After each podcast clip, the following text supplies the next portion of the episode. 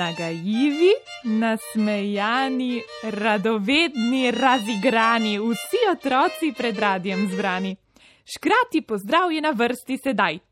Trikrat zaploskaj, zacepetaj, tleskni s prsti se z mano igraj. Zdaj pa pozorno, pozorno prisluhni. Škratki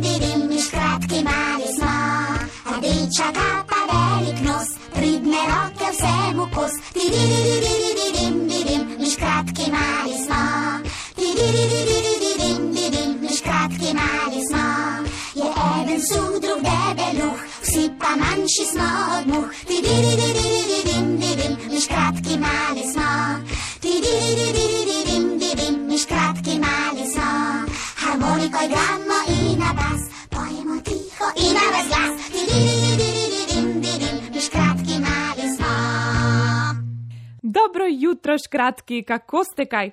Jaz sem se kot vedno zbudil dobre volje. S škratkom zdravkom sva prišla na radio že zelo zgodaj. Opazovala sva, kako nastajajo radijske oddaje, mikrofoni, naprave, računalniki, tehnologija. Zelo, zelo zanimivo, a morda o tem kdaj drugič. Pozdravljeni Adele in Emma, dobrodošel, Darijo. Ste za to, da se z mano odpravite na raziskovanje sveta, ki nas obdaja. Obiskali smo že številna kraljestva, tokrat se bomo podili v enem najlepših, posebnem in zelo osebnem kraljestvu. Pripravite prstke, napnite ušesa in odprite oči, tudi danes nas čaka prav gotovo marsikaj zanimivega.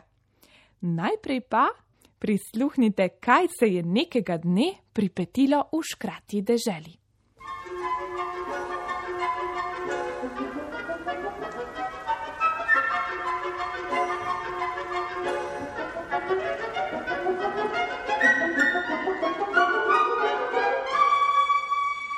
V škrati deželi je sonce povabilo male škratke k igri.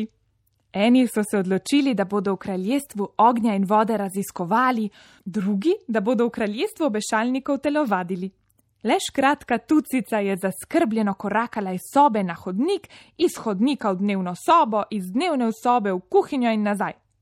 V roki je imela platneno zdravniško torbo. Vsa zasopla se je odpravila v kraljestvo san. Na vrata je obesila napis: Ambulanta doktorice Tucice. Nataknila si je medicinsko kapo, rokavice in sedla za mizico ter glasno zaklicala: Srnica, pridi! Iz kotička, kjer so bile navadno pospravljene igrače, se je Tucici počasi približala plašna srnica. Za njo je tiho stopala vidra, za vidro je šepal kužek, za kuškom flamingo oziroma plamenec, za flamingom pa morski pes.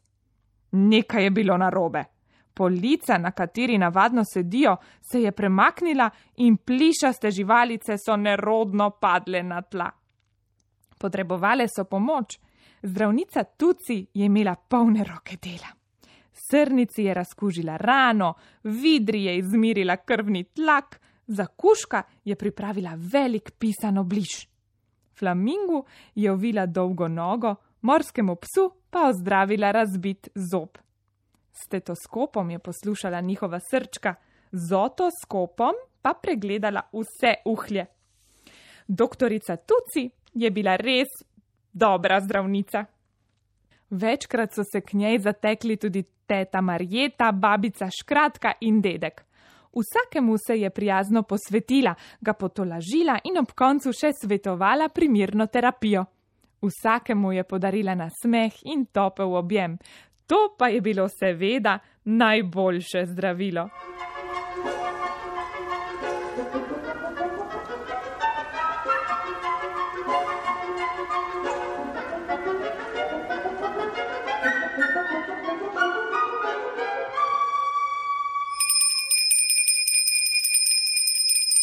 Se vam je že kdaj zgodilo, da ste se doma poškodovali? Meni tudi. Moja mama pravi, da so moja kolena zelo podobna zemljevidu. Ali bi znali pokazati vaše dele telesa, če jih jaz imenujem? Pazljivo sledite navodilom. Poskusimo. Prva vaja. Z desno roko se primite za nos, z levo roko pa za uho. Pokažite jezik in recite a, kot bi bili pri zdravniku. Zdaj se z levo roko dotaknite levega kolena, z desno roko pa desne rame. Tako. Ko zamenjate koleno in ramo, pa zraven še zaploskajte. Ali veste, kje imate stopalo? Stopalo, ja, to je končni del naše noge, tisti del, ki ga položimo na tla, ko hodimo. Stopalo upravlja težko delo, nositi mora težo telesa ter prenašati in blažiti udarce pri hoji. Kje je pa komolec? Točno tam je komolec. Komovca sta dva. Omogočata nam premikanje roke proti telesu in stran od njega. Poskusite, premikajte samo del roke pod komovcem.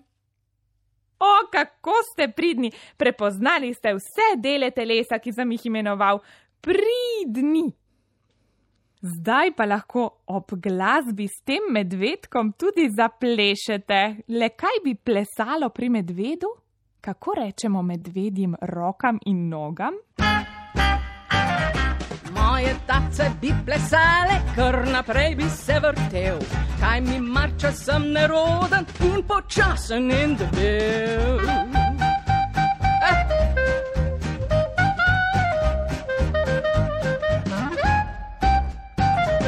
Hop na štorin, hop v travo, en, dva, tri okrog dreves. Čez dobravo, čez goščavo, plešem svoj medvedji ples. Plešem kakor tvoje ptička, plešem kot šumi drevo. Plešem, plešem kot oblaček, ki ga nosi čez nebo.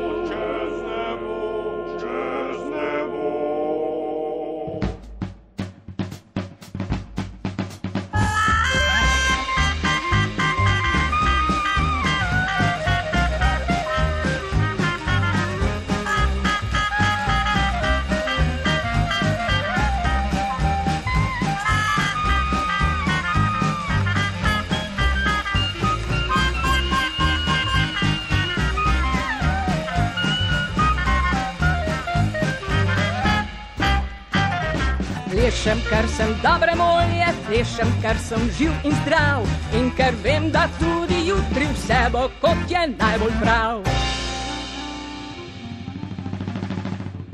Ja.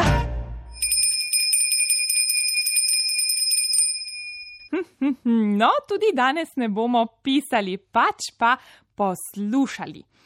Bi danes prisluhnili poeziji, ki govori o tem, kako tudi travo boli glava? Ne verjamete? Prisluhnite škratku Baltku. Pritožila se je trava, da je od hrupa boli glava, da ropotajo korenine, ki se poganjajo v globine, in krtki v zdan rije, da se pred soncem skrije. Deževniki vse čas brnijo, sto noge sem in tja hitijo. Ropot se nikdar ne konča, trava travo bolima. Zato čisto lahno stopaj po travi, da ji še ti ne odmevaš v glavi.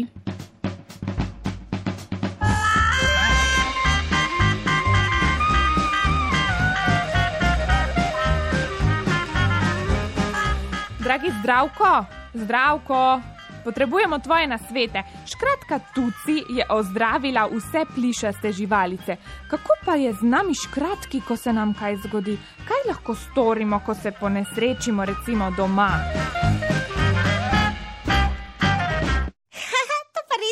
Lahko vprašanje. Veste zakaj? Odvisno je od tega, kako se ponesrečimo, kaj se nam zgodi. Za nekatere domače nesreče si namreč lahko pomagamo sami, za druge pa moramo k zdravniku oziroma na urgenco.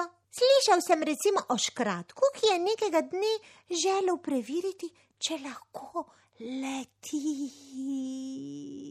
Kot njegov najljubši superjunak. Naskočil je z pogreda in. Mm, Ni se dobro končalo. Moral je k zdravniku. Če pa se nam zgodi kakšna manjša nesreča, nesrečica bi lahko rekli, si lahko pomagamo sami. Zato potrebujemo hišno prvo pomoč. Le vprašajte mamico in očka, da vam pokažejo, kje hranite obliže, razkužila, mazila in podobno. No, pa začnimo. Kaj naredimo, če z glavo butnemo posteljo ali z nogo v mizo ali no, skratka, če se pobunkamo, nam lahko pomaga led. Na udarec, na bunko ali buško, kot ji rečemo, damo lahko obkladek z ledom ali mrzlo vodo. Led bo pomagal, da bo oteklina pod kožo čim manjša. Ko se udarimo, se pod kožo bo navadi naredi tak temno vijoličast madež ali pa vzboklina, bunka, večkrat tudi ta postane vijolična. To je zato, ker ko se udarimo, pod kožo popokajo kapilare.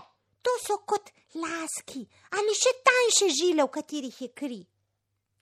No, rekli smo, da na udarec damo led držimo ga nekaj časa, na to pa lahko bunko še namažemo s kakim mazilom za udarce, če ga imate doma.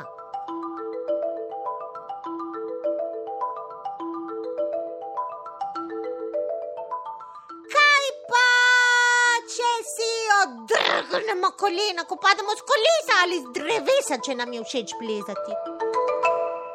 Če si odrgnemo kožo, se pravi, da se vidi kri. No, prvo pravilo je, da si preden se dotaknemo rane, roke zelo dobro umijemo.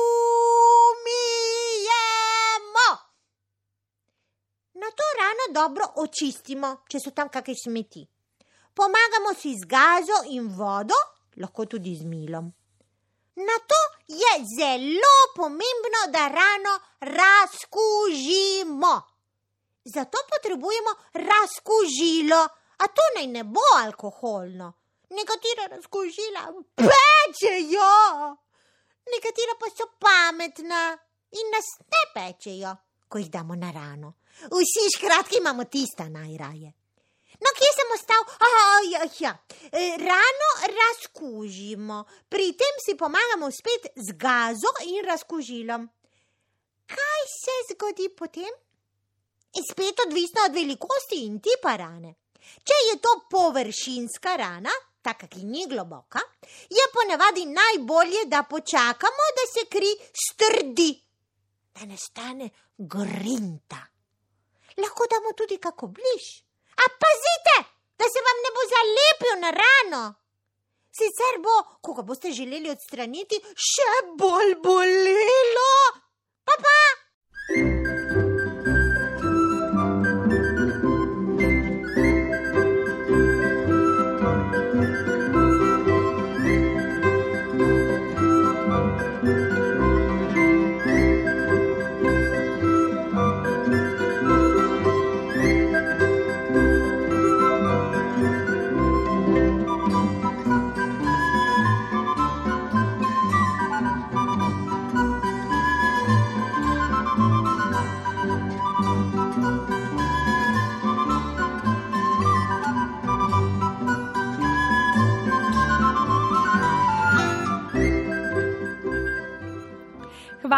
zdravko. No, zdravnik zdravko zdravi palčke, zdravnica tuci pa zdravi igrače. Mene pa zanima, kako se imenuje zdravnik, ki zdravi živali. To je veterinar ali živino zdravnik. To je strokovnjak, ki zdravi živali. Živalice ne znajo same povedati, kaj je z njimi narobe. Veterinar mora to ugotoviti. Poznati mora veliko različnih vrst živali, nauči se opazovati in poslušati. Veterinarji zdravijo vse vrste živali, hišne ljubljenčke, večje živali, kot so lahko konji ali krave, živali na kmetiji, pa tudi tiste v živalskem vrtu in v divjini. Oh, otroci, je že prišel čas, da se poslovimo, a brez skrbi slišimo se že jutri. Pred tem naj vas še spomnim, da me lahko najdete tudi na Facebook strani Raj Slovenski program. Včeraj se je na stran dodala še ena moja pobarvanka, labirint. Bi mi pomagali priti do škratofona? Zdaj je pa čas, da se postovimo. Trikrat zaploskaj, zacepetaj, tleskni s prsti, se z mano igraj. Zdaj pa še zapojmo in zaploskajmo skupaj. Nasvidenje, pa pa!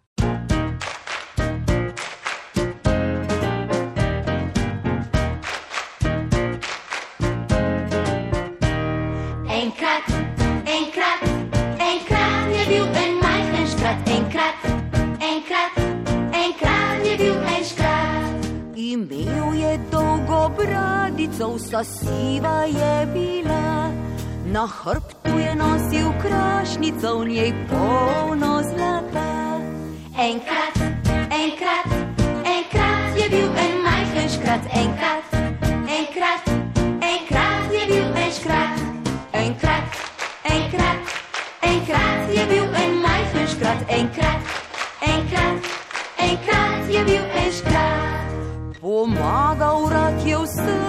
ljudem, ki dobri so bili. Hudobne že preziral je, za njih ni imel oči.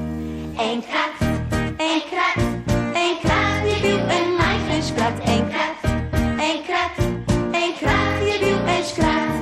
Enkrat,